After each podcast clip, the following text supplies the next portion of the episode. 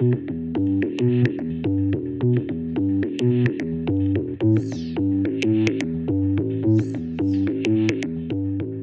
balado s'inscrit dans le prolongement des réflexions qu'ont menées les participants et participantes aux sessions de formation réalisées sous les auspices de la FTQ et du Centre de formation économique du Fonds de solidarité FTQ. Tout au long de l'année 2022, dans plusieurs régions du Québec, des militants et militantes ont réfléchi ensemble aux différentes avenues que peut prendre leur engagement syndical. Ils y ont perfectionné leur connaissance du milieu et enrichi leur réflexion sur l'évolution du monde du travail. Ensemble, ils sont revenus sur les enjeux du développement économique et sur les meilleures façons d'en influencer les orientations. À l'heure des changements climatiques et de la transition énergétique, un retour critique s'impose. Ces sessions ont permis de mieux cerner les transformations sociales en cours. Elles leur ont également donné l'occasion de réfléchir sur les changements à apporter à l'action syndicale pour rester à la hauteur des défis qui se posent dans le monde d'aujourd'hui. Les valeurs de solidarité et de justice continuent d'inspirer l'action. Elles continuent d'éclairer les différentes avenues qu'empruntent les luttes et surtout elles font naître des projets. Nous allons explorer ensemble le résultat de cette réflexion collective qui a donné lieu à la formulation de ce qu'il a été convenu d'appeler une définition du développement économique syndicalement acceptable.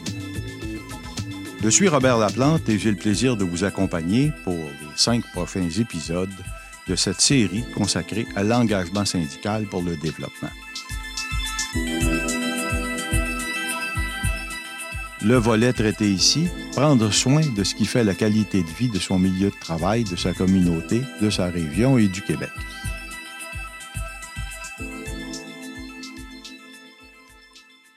Le milieu de travail reste le lieu primordial où s'exerce l'action syndicale. Évidemment, l'usine, le bureau, l'atelier ne sont pas des capsules isolées. Ce qui se passe à l'extérieur a nécessairement des répercussions à l'intérieur. Les travailleuses et les travailleurs sont aussi des citoyens la vie démocratique dans tous ses aspects les interpelle.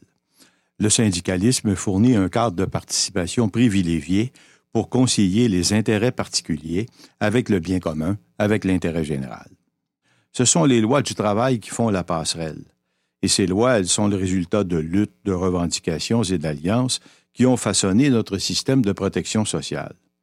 Le respect de ces lois fait l'objet d'une vigilance de tous les instants, les conventions collectives ne s'appliquent pas par magie. Tous ceux et celles qui ont dû composer avec le traitement de grief en savent quelque chose. Chaque travailleur, chaque travailleuse bénéficie de l'engagement de ceux et celles qui les ont précédés. Mais les acquis ne sont jamais fixés pour toujours. D'une part, on sait que des reculs sont toujours possibles. D'autre part, la vie ne cesse de changer. Il y a toujours du nouveau pour lequel il faut trouver des réponses. L'action syndicale, ce n'est donc pas seulement des vestes posées une fois de temps en temps quand les circonstances l'exigent, pour mettre de la pression, pour les négociations, pour aller à l'Assemblée générale ou sortir en grève. Les enjeux de santé et de sécurité se posent à tous les jours. Ils varient d'un milieu à l'autre et selon diverses circonstances, mais partout, les réponses qu'on leur apporte jouent un rôle fondamental dans la qualité de vie au travail. L'action syndicale, idéalement, elle doit être vue comme une composante de la vie au travail. Entre deux conventions, il y a toute une série d'événements auxquels il faut porter attention, pour lesquels il faut avoir des idées claires. Cela se fait par la discussion, par les activités de formation et, ultimement, par la délibération en assemblée.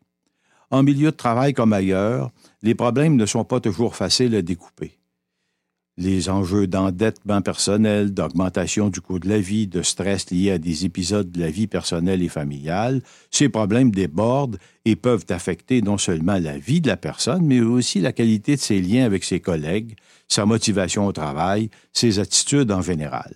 Ce sont des préoccupations auxquelles Raphaël Lavoie travaille à fournir des solutions. Ben, je m'appelle Raphaël Lavoie, je suis responsable à l'éducation pour la FTQ Construction. Donc, euh, c'est moi qui ai la charge de mettre en place tout ce qui est, euh, tout ce qui est programme d'éducation syndicale euh, auprès de la FTQ. une partie de mon travail, c'est de rédiger et de mettre et de tenir à jour, dans le fond, les formations syndicales qui se donnent à FTQ Construction. Les adapter un peu à notre réalité parce que la construction est, une, est un monde à part dans le milieu du travail au Québec. Entre autres, on forme beaucoup au niveau de la santé-sécurité avec, euh, avec les derniers changements législatifs, là, les, représentants en santé-sécurité vont apparaître sur les chantiers de construction de plus en plus. Il y en avait déjà, là, mais ça prenait certains critères. Euh, c'était surtout les chantiers de grande importance.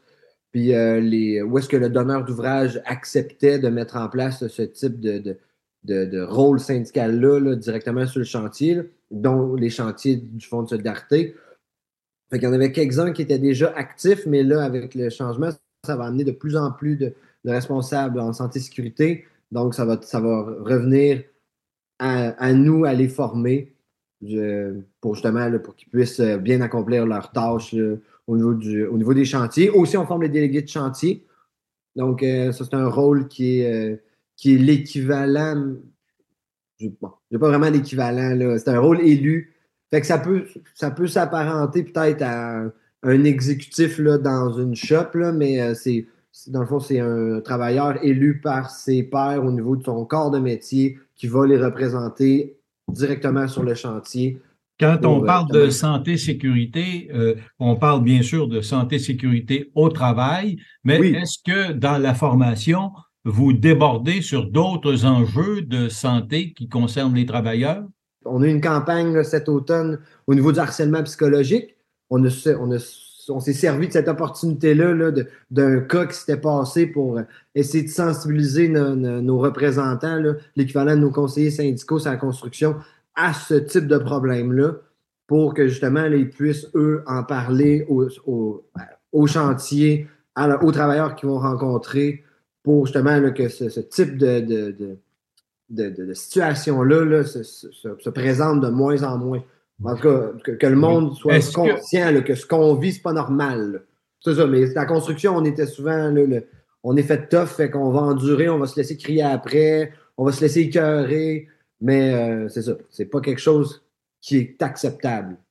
Est-ce qu'il y a d'autres aspects de la euh, de la santé reliée à la qualité de vie qui sont abordés. Est-ce qu'il y a comme un équivalent un peu des programmes d'aide aux employés là qu'on trouve, euh, par exemple, dans les usines? Oui, oui. Euh, dans le fond, on, forme aussi de ce qu'on appelle les intermédiaires.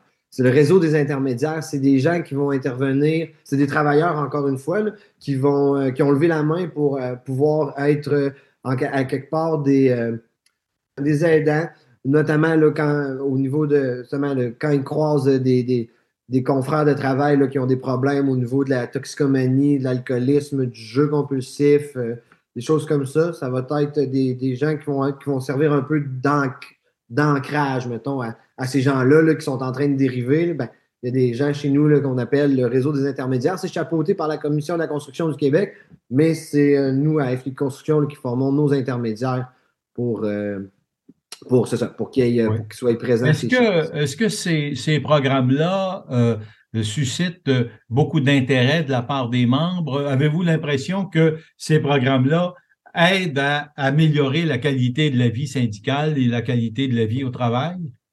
Ben, c'est sûr. C'est que du monde informé vont justement être plus, plus en mesure d'intervenir au moment, au moment opportun, si on peut dire. Fait que si on n'est pas conscient, si on n'est pas capable de détecter qu'un confrère de travail a un problème, ben il va juste continuer à s'enfoncer. Tandis que quand on a cette sensibilité-là, quand on a été formé pour ça, en tout cas à, la limite avoir une petite base, ben, on est capable de faire Ah, je pense que lui a un problème, je vais pouvoir l'aider. Ça va, ça, va aussi transparaître sur l'ensemble de, de, la vie de ce travailleur-là. là pas juste sa présence physique au chantier, mais aussi à l'extérieur. Donc, au niveau de sa famille, ses, relations sociales, tout ça, il va avoir eu quelqu'un au travail qui va l'avoir aidé à s'en sortir, non seulement au travail, mais à l'extérieur de, de, son travail, dans sa vie à l'extérieur.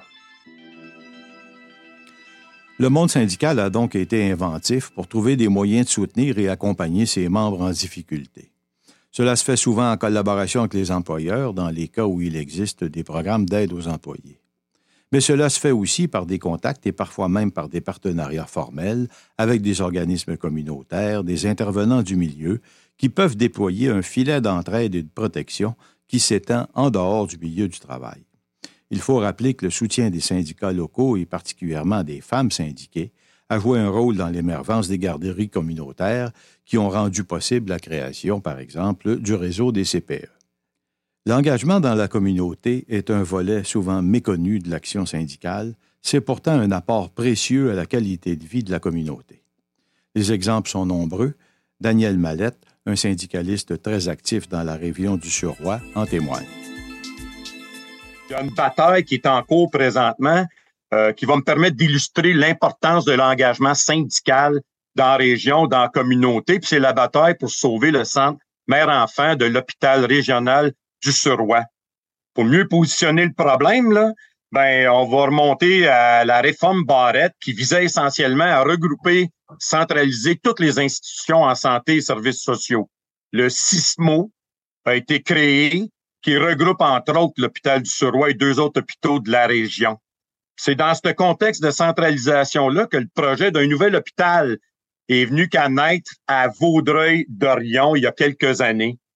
Cet hôpital-là, Robert, il est essentiel pour la population de cette, cette région-là, qui a doublé dans les 15 dernières années.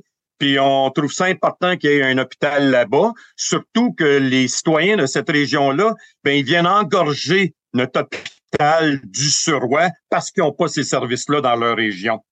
Mais on trouve cette volonté de centralisation-là, là, dans le plan clinique, par l'annonce de la fermeture du centre mère-enfant et de dix autres services à l'hôpital régional du Surroi. ces coupures-là, ben, ils vont toucher essentiellement les personnes âgées, les enfants, les jeunes familles, les personnes euh, fragiles dans notre région. Puis ça mettrait à toute fin pratique fin à la mission régionale de notre hôpital on n'est pas surpris de voir que la population du Surroi s'est soulevée contre ce projet-là. Pas question de déshabiller Paul pour habiller Jacques. L'aspect le plus révoltant là, là-dedans, c'est justement ça, c'est qu'on a affaire à deux régions fort différentes. Vaudreuil-Dorion, qui est favorisée sur le plan socio-économique, une des plus favorisées au Québec, et une des plus défavorisées, la région du Surroi. La révolte contre ce projet injuste-là a monté. On a assisté depuis 2020 à une mobilisation régionale rarement vue. Une coalition pour sauver le Centre Mère Enfant a été créée, puis tous les groupes de la société civile y participent. Les groupes communautaires, les MRC, les chambres de commerce, les syndicats, les regroupements de retraités. Puis ce que je veux faire ressortir par-dessus tout, le Robert, c'est le rôle clé du mouvement syndical dans cette lutte-là. Il y a trois syndicats qui représentent des milliers d'employés au niveau du CISMO l'APTS, la FIC et le SCFP 3247 qui se sont mobilisés pour dénoncer la mauvaise gestion du CISMO, pour dénoncer le rôle du directeur dans la réforme et participer à la lutte pour sauver le centre mère-enfant. Ils ont contribué en, en, fait à deux victoires. Le ministre de la Santé a congédié le DG puis a annoncé un nouveau plan clinique qui, on l'espère, va être positif pour notre hôpital. Et le mouvement syndical régional, dont l'exécutif du Surroi, du Conseil régional FTQ Montérégie, a été présent depuis le jour 1, puis fort actif tout au long de la lutte. L'autre élément que je vais ajouter, Robert, là-dedans, là, c'est qu'il n'y a jamais eu d'étude d'impact sur les pertes de services engendrées par la fermeture du centre mère-enfant puis les coupures des dix services. Le mouvement syndical dans la région a avancé l'idée auprès de la coalition pour sauver le centenaire enfant, de faire une telle étude avec l'IRIS. Puis une des grandes assemblées publiques qui a eu lieu pendant toute cette bataille-là a eu lieu en mois, au mois de mai 2022, où on a annoncé les premiers résultats dévastateurs de l'étude de l'IRIS. Il y a 250 personnes qui participaient à ça. Puis on a décidé, les citoyens qui étaient présents, les syndicalistes qui étaient présents, à mettre sur pied un, un comité de vivi pour réagir promptement aux conséquences de la réforme avec une présence active du mouvement syndical. En fait, il y a un membre du SCFP 3247, de l'APTS et de la FIC qui y siège. Puis là, on est en attente du nouveau plan clinique, mais on reste sur le qui-vive parce que c'est pas sûr que tout ce qu'on veut va être dans le nouveau plan. On est encore prêt à se mobiliser. Alors, c'est un exemple éloquent de la contribution du monde syndical euh, au développement de la communauté, mais euh, l'engagement du monde syndical euh, va bien au-delà de l'action ponctuelle sur les services. Le fonds humanitaire qui a été créé par les, travailleurs des métallos est un exemple, je pense, qui mérite d'être connu. Il a, été créé en 1985 lors du Congrès canadien d'orientation des métallos en réaction à la terrible famine de 84 en Éthiopie, sous le leadership d'un Québécois, un métallo québécois, Gérard Doquier, un ancien travailleur de Pirelli à Saint-Jean sur Richelieu et directeur canadien des métallos à l'époque. C'était une première dans le mouvement syndical. Il avait été grandement affecté par ce qui se passait en Éthiopie, puis il avait dit faut mettre l'épaule à la roue, là, le mouvement syndical pour aider. La résolution qui avait été adoptée à ce moment-là avançait que les sections locales métallos négocient avec leur employeur une clause de convention collective permettant une retenue à la source d'une scène de l'heure travaillée par leurs membres. Presque 40 ans plus tard, ce sont plus de 500 unités de négociation dans autant de milieux de travail à travers le Québec et le Canada qui représentent des dizaines de milliers de métallos qui y contribuent, soit par une contribution de l'employeur, soit par une contribution des travailleurs ou encore mieux des deux, comme c'est le cas à Côte-Nord avec ArcelorMittal par contre-cœur. La modeste contribution d'une de l'heure, écoute, c'est 20 pièces par année déductibles d'impôts. Puis plus récemment, dans certaines conventions, on a monté ça à deux cents. Puis ça génère plus d'un million de dollars par année. C'est quand même incroyable comme outil de solidarité. Au départ, c'était uniquement un outil humanitaire. Mais face à la mondialisation grandissante, Robert, là, le fonds s'est transformé en 96 pour devenir un outil important de solidarité internationale, mais de solidarité au niveau du Québec puis du Canada également. Le fonds permet d'établir des partenariats avec des organisations syndicales et non gouvernementales qui travaillent à la justice sociale et le développement dans des dizaines de pays. On soutient ceux et celles qui luttent, ici comme ailleurs, pour une meilleure distribution de la richesse. L'action syndicale, clairement, enrichit. Elle enrichit ceux et celles qui la pratiquent, elle enrichit les personnes et les milieux où elle s'exerce. Elle s'exerce la plupart du temps d'ailleurs dans le bénévolat, mais elle ne laisse jamais le militant, la militante seule, à se chercher un lieu pour exercer sa solidarité. Agir dans son milieu avec des confrères et des consoeurs est certainement gratifiant. Et ce l'est encore plus quand, avec les membres de son syndicat, on s'est entendu pour se choisir des causes qu'on juge prioritaires. L'action se fait porteuse non seulement d'entraide, mais d'une vision du milieu qui profite à la communauté. C'est une des réalisations des métallos de cette île qui ont profité d'un conflit à ArcelorMittal pour partager la vision de la collectivité à laquelle les syndiqués donnent vie dans leur combat. Les gains des travailleurs enrichissent aussi l'économie locale. La mobilisation profite d'une vision partagée du développement du milieu. Nicolas Lapierre, coordonnateur régional des métallos pour l'Est du Québec, en témoigne ici. Bien, ben, évidemment, en 2021, on était à une étape où on devait renouveler les, cinq conventions collectives euh, du géant ArcelorMittal sur la Côte-Nord, qui extrait le minerai de fer, qui le descend par chemin de fer à Port-Cartier, et puis qui l'expédie un peu partout dans le monde.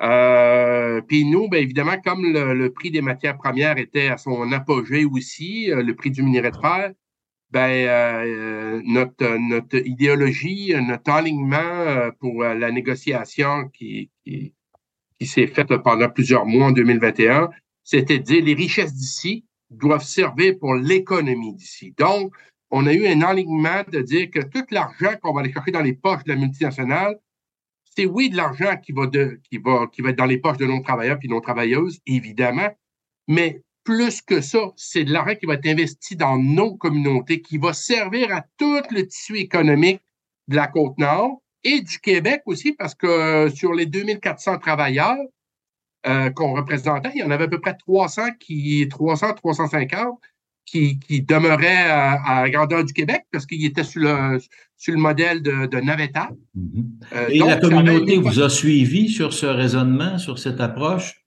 Absolument. C'était le meilleur des, des, des alignements qu'on a pu prendre parce que les gens étaient très conscients que l'entreprise faisait beaucoup d'argent. Puis quand on leur disait, ben, cet argent-là, c'est avec cet argent-là qu'on achète des maisons, qu'on achète des autos, qu'on achète des VTT, euh, qu'on achète des, crédits de voyage, qu'on on la dépense ici, cet argent-là. Alors que la multinationale, elle, ben, elle l'empoche puis elle part, euh, elle part en Europe avec ça parce que Il faut comprendre qu'ArcelorMittal est, est, est, basé au Luxembourg, entre autres. Donc, on leur disait, écoutez, c'est mieux qu'elle soit dans les poches des travailleurs puis qu'elle fasse virer notre économie, qu'elle parte euh, à l'extérieur puis qu'on n'en voit plus la couleur. Et cet appui de la communauté vous a permis de faire euh, des gains intéressants, une bonne convention? Ben absolument. Il faut comprendre que, évidemment, il y a l'aspect monétaire de la chose, puis ça, euh, tout le monde nous a suivi là-dedans. Mais on avait aussi, chez ArcelorMittal, dans le cadre de cette négociation, plusieurs problématiques dites communautaires. Puis, il euh, faut comprendre qu'ArcelorMittal, avant, c'était l'entreprise Québec Quartier Mining, qui, elle, avait un souci d'un peu plus d'investir dans la communauté. Entre autres, elle a, construit la ville de Fermont. Hein? On, se rappellera de ça dans les années 60. Elle a investi massivement dans du logement à Fermont. Encore aujourd'hui, plusieurs maisons et logements à Fermont appartiennent à l'entreprise. Et c'est dans ces maisons-là et ces logements-là que sont logés les travailleurs.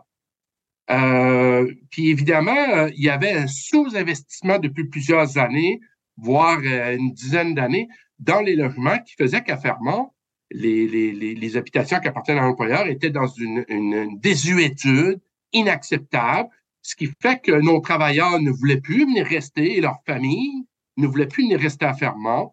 Euh, ça, on savait ça. Il y avait une problématique là de sous-investissement dans nos communautés il y avait un sous-investissement au niveau du, de l'implication communautaire dans nos communautés, la communauté de Fermont, qui regroupe 2500 personnes, et la communauté de Port-Cartier, 7000, 7500 personnes, puis toute la grande communauté de cette île aussi, on savait qu'ils que euh, on les voyait plus investir dans les festivals, on les voyait plus investir dans la communauté. Ils étaient très avares d'investissement. Puis ça, on les a, on a souligné ça beaucoup à la table de négociation on était très déçus de ça, que ce n'était plus un bon citoyen corporatif comme ça l'a déjà été. L'autre élément qu'on a souligné à la table de négo, c'était la relation tumultueuse que cette, entreprise-là avait avec les différents fournisseurs de biens et de services, tous les sous-traitants de ce monde, les petites PME qui peinaient à se faire payer bon an, mal an par l'entreprise au fil des dernières années. Vous savez, nous, on vit dans la communauté. On savait qu'il y avait des entrepreneurs qui, qui, qui devait attendre des six puis des huit mois avant de se faire payer. Fait qu'il y avait tout, tout ce tissu-là. Puis quand on a souligné ça dans les médias, puis on a dit on se bat pour des salaires, pour de l'investissement dans, dans, nos communautés, mais on se bat aussi pour être respecté par l'entreprise, puis qui respecte nos sous-traitants, puis nos PME dans la communauté. Puis à partir du moment qu'on a eu cette ligne-là, tout le tissu économique, entrepreneurial, la grande communauté de Port-Cartier, Fermont et Cécile, nous a suivis à un tel point qu'on avait une solidarité entre nous, bien évidemment, mais on a senti une solidarité de tout le tissu entrepreneurial de la région de cette île Et ça, ça vous a permis d'aller chercher des arrangements concrets, des engagements de la part euh, d'Arcelor? Absolument. Alors, on le voit là, euh, on le voit là, il y a eu beaucoup d'investissements. L'entreprise est beaucoup plus publique, a investi dans des affairements au niveau de centres de petite enfance, à Port-Cartier également la, une station de ski à cette île, l'entreprise vient de donner 25 000 On voyait plus ça. Là. Clairement, on les a brassés dans leur image, puis on leur a dit, vous faites partie de la communauté, vous, vous n'êtes pas rien chercher nos richesses, vous allez investir dans nos communautés aussi. Fait que oui, on voit, on, voit un, impact direct de la dernière négociation. Et puis, à là, évidemment, il y a un processus pour tout rénover le parc immobilier. Ça va pas assez vite à notre goût, mais ça avance. On, a vu un investissement revenir pour que les, travailleurs qui, aspirent à l'enfermement puissent emmener leur famille puis rester dans des logements euh, dignes de ce nom, euh, dans un état de salubrité. Est-ce que des résultats pareils ont changé quelque chose dans la vie syndicale? Ben, ben, ben c'est sûr que, les travailleurs, ça, ça a nécessité quatre semaines de conflit euh, au printemps 2021, mais les travailleurs avaient une fierté de dire c'est des richesses d'ici, puis ça va servir ici. Donc, il y avait une grande fierté des travailleurs sur les lignes de piquetage, puis on sentait un appui de toute la communauté d'affaires sur la Côte-Nord qui nous suivait là-dedans. fait que, puis, puis on voit les résultats aujourd'hui, on en est très fiers aussi, tu sais, de tout ça. Puis, tu sais, je, prends aussi l'exemple que à Fermont, bon an, mal an, tous les années, l'entreprise donnait 70, 75 000 dollars par année pour investir dans, dans les, dans les, les, les les organismes communautaires, on a bonifié ça pour monter ça à 85 000 À Port-Cartier, il n'y avait rien, Maintenant, à Port-Cartier, on a instauré 10 000 par année que l'entreprise doit donner aux syndicats et nous, on verse dans les entreprises, dans les organismes euh, euh, voués euh, aux, jeunes, aux jeunes de la région. Donc, on les a forcés un peu à s'impliquer syndicalement. On a même été plus loin que ça en négociant une prime. On a augmenté de façon importante les primes nordiques à Fermont pour favoriser que les gens habitent dans la communauté. Vous savez, les primes nordiques, à tous les mois, les travailleurs, les travailleuses recevaient 625 dollars par année. On a fait monter ça à 1200 dollars par année en 2024. Donc, ça va, on, l'a doublé, ni plus ni moins, pour favoriser euh, d'occuper le territoire. Et on a instauré un peu la même chose à Port-Cartier, alors qu'à Port-Cartier, il n'y avait rien. Et à Port-Cartier, on l'a appelé la, prime pour la vitalité économique de la grande région Port-Cartier. Donc, ben, ça, ça, ça revêt plusieurs éléments, mais il y avait l'aspect monétaire, mais il y a l'aspect euh, bon citoyen corporatif aussi. Dans un contexte social où les repères sociaux et communautaires sont parfois embrouillés, la militance syndicale élargie donne l'occasion d'exercer une solidarité qui peut faire émerger des solutions nouvelles. Des expériences et des connaissances acquises dans le milieu de travail peuvent se transposer dans d'autres domaines de la vie et faire rayonner la pratique syndicale dans bien des domaines où elle n'est pas nécessairement attendue.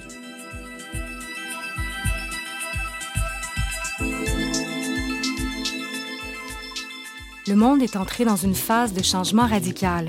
Il est encore difficile de deviner où cela conduira nos sociétés. Nous savons cependant que c'est par la solidarité et la recherche du bien commun que nous pourrons influencer le cours des choses. L'action syndicale peut jouer un rôle déterminant dans ce que deviendra le travail, dans ce que deviendra le Québec au travail. Les travailleurs et travailleuses sont les forces vives que la solidarité peut réunir et faire gagner. Gagner pour améliorer les conditions du travail, gagner pour que le monde soit mieux habitable. Ce balado n'aurait pas été possible sans le soutien de toute une équipe de collaborateurs et collaboratrices. À l'animation et à la recherche, Robert Laplante, à la réalisation et au montage, Jean Adler-Gaëtan de la coop audiovisuelle GTS, à la production, Lauriane Beaulieu de Belvédère Coop, à la narration, Maggie Lagacé et en soutien à la production, Louis-Philippe Sauvé.